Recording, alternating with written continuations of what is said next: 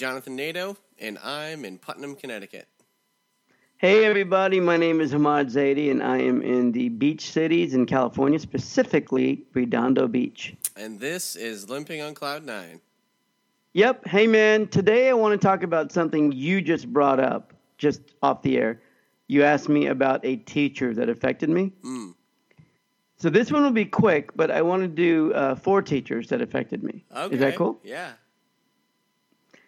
First, starting out with, and you know how you have these nightmares of certain teachers, right? yeah. This is one of those. The first one.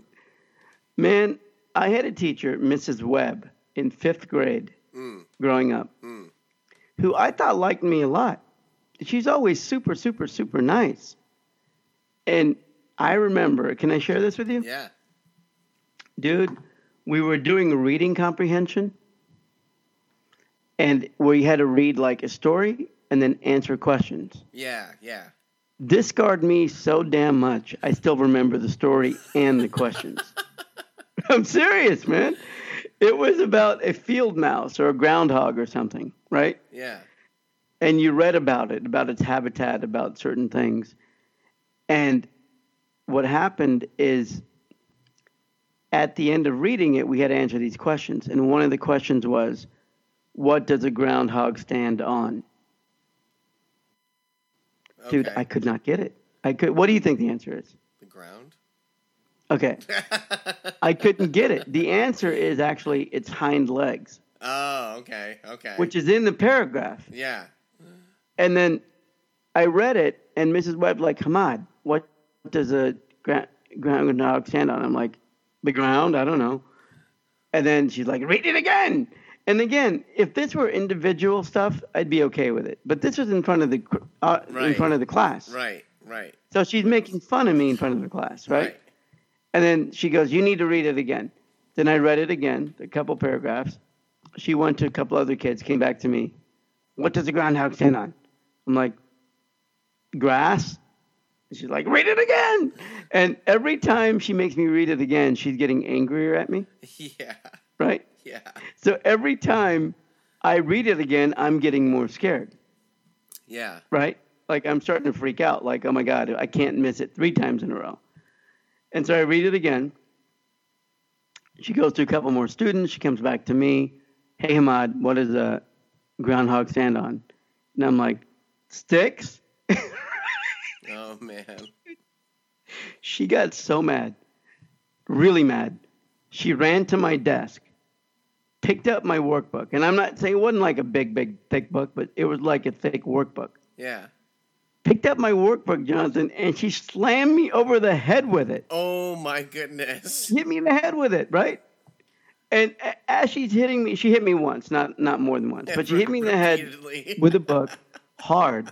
And as she's hitting me in the head with the book, she's saying, "It's hind legs," right? Oh my Man. goodness. I was so embarrassed Yeah. Right? Yeah. because here I am, all my good friends, I, I got along with everybody. Yeah.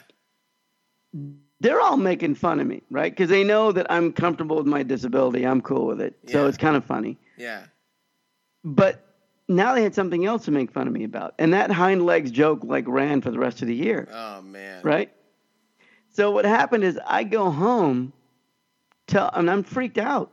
And I tell my dad, I'm like, Mrs. Webb hit me in the head with a book, right? Yeah. I tried so hard to put that scene in the Limping on Cloud 9 script, but there's really no place for it. Yeah. Yeah. right? Dude, he ran. He literally ran to school. Our school was like four blocks away, so it's not like 10 miles. Yeah. But he ran to school, went into the principal's office, you know, walked straight in, demanded to see the principal, and just chewed him out for 20 minutes. No kidding. Just screamed at him. And my dad, a super quiet guy, Yeah, I was know. gonna say that that that's uh he he reached his boiling point it sounds like. Yeah, and he's like, "Don't you ever hit my son!" Right Yeah. today, that teacher would be fired Oh, because it'd be all over. It would be all over the internet. Absolutely. Right? It'd be on Twitter. Exactly. Right? Yeah. So that's. Do you have one? Because I have three Man, more. But I- do you have I- one that it- you remember? This wasn't per, me, for me personally, but you telling that story made I just I could see. It. So in, in this is in seventh grade. So we had this teacher, Mr. Skopek. He was the high school football coach, but he was the uh, a science teacher in seventh grade. And so we were doing like conversions. I don't like we're you know from liters to this or quarts to that, you know whatever. Like we're just going over all the different conversions. And there's this one. I won't say this poor girl's name, but so there's Come on, dude. Say her first name. Her Sarah, first so name. Sarah, Okay. Sarah sitting in class and we're he, he's he's at you know going going down the rows like hey how many of this is in this and you know everyone would answer it and so he goes to Sarah hey how many of these are in this and she's like ah I, I, don't, I don't know I'm not sure and he's like okay he's like what's four divided by one and she's like uh I, I yeah and she's like I, I don't know I don't know and he's like Sarah what's four divided by one? And, he- and she's still like, ah. He's like, okay, okay. It- so she's still like a deer caught in the headlight. You know, she's like, now she's feeling the pressure. She's getting pointed out, and and he's like, all That right. sucks, man. He's like, all go right. ahead, go ahead. He's like, Sarah, how many of these go into these? And she's just like, I, I, I and she she's like saying random stuff, right? He's starting to get mad. he's like, Sarah, how many of these go into these? And he's just he's you know at this point he's like I can't believe I'm having this conversation right, and she's like I I really don't know I'm not sure, and so he's like Sarah what is and so now he's like yelling he's like what is four divided by one, and she goes I can't do long division, and he goes long division, and he. he he says something that I won't repeat. He uses Jesus' name in vain, throws his chalk across the room, and was just like and like walked out of the classroom because he had to cool off. Everyone was laughing so hard because he was just like long division. Like he couldn't even believe she said that. He was like. Man, that's funny. You know, you know what that reminds me of, and this isn't one of the other three, but I'll just insert this super quick. I was teaching a class at Chapman University. Uh, Yeah. I, I, I taught there for a year and a half in the late '90s Yeah. In the film school, and during one of my lectures, I made reference to the Beatles, right? Mm. And somebody, I made two or three references to the Beatles, and and one of the students raised their hand and they go, you know, Mr. Zaidi, what's the Beatles? And I wasn't, I I was like floored. I'm like, what are you kidding me? Have you lived under a rock? How do you not know who the Beatles are? And this person got really, you know, embarrassed, Yeah. right? Yeah. So of course they, they actually did something about it. They contacted the department and and and I of course I apologized to the kid and I didn't realize that there are maybe some 19 or 20 year olds that have never heard of the Beatles, Yeah. right? But I'm like, how do you not? And I remember me I wasn't trying to be mean at all, Yeah. but I remember how I was just so blown away like this teacher that you're talking about was probably just sitting there thinking how did a 2-year-old or 4-year-old knows what 4 divided by 1 is. Yeah. Yeah. How do you not know? You're in 7th grade. Yeah. Exactly. Right? Exactly. Yeah. But usually when you get scared, your mind shuts off. Well, yeah, Right? that, that that's you could tell that's what happened to her because, you know, after the second, third time of him asking her, she was just like, ah, you know, and she she just didn't know what to say at that point, you know. You, you know, I just imagine her sitting on the kitchen table with her own child, Yeah. right? Yeah. And her kid's like, "Mommy, what's 4 divided by 1?" And she's like, "Ask your father." I'm leaving. exactly. Ask your dad. exactly. I'm emotionally scarred by four divided by one. exactly. So, so let me jump in real quick and tell you a few more quick ones. In ninth grade, I had a teacher whom I'll never forget. A good. This is a good one. His name was Mr. Belshi. Mm. What I remember about him is he had an enormous belt buckle. I mean, like an oversized, big belt buckle, Yeah. and it said "Jesus is Lord" on it. Mm. That's what I remember the most about that guy. Mm. And I remember what he looked like big guy, big beard. and he taught this math class, and it was like the uh, you know the lower grade math, like the lower level math Yeah. That I was in, and I kept acing it, right? And he kept on telling me, Ahmad, you're not challenging yourself. This is too easy for you.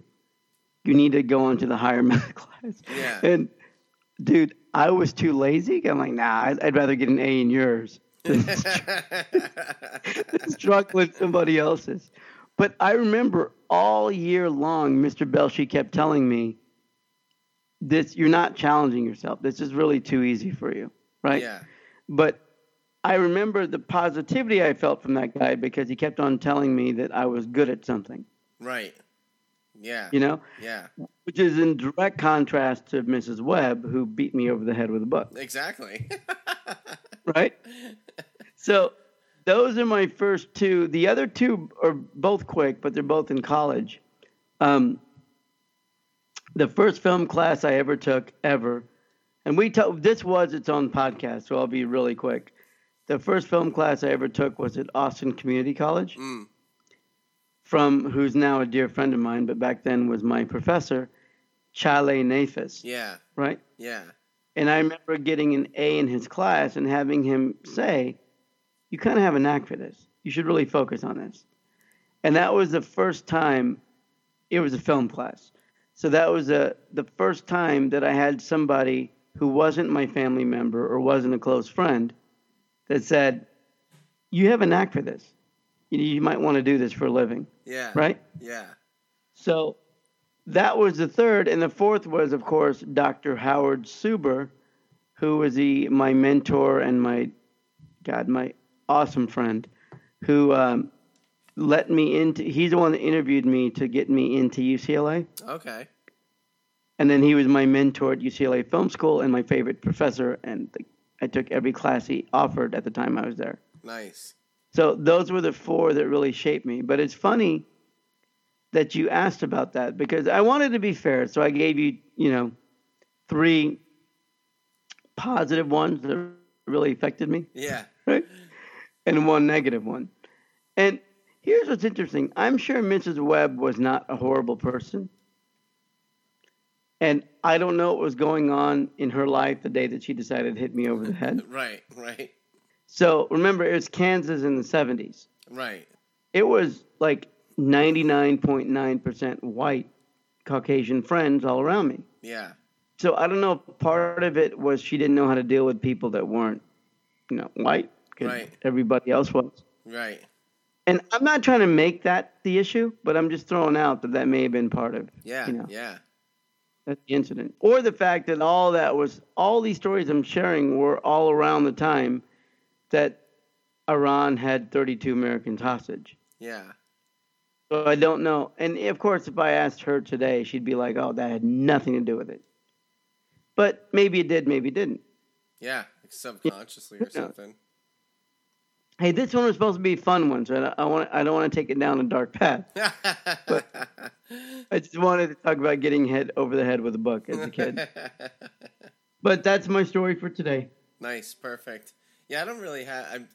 I, I don't think I really had any. I well, I, he this guy wasn't a teacher per se. He was my like paraprofessional, the person that was with me in high school after I lost my sight. His name was Mark.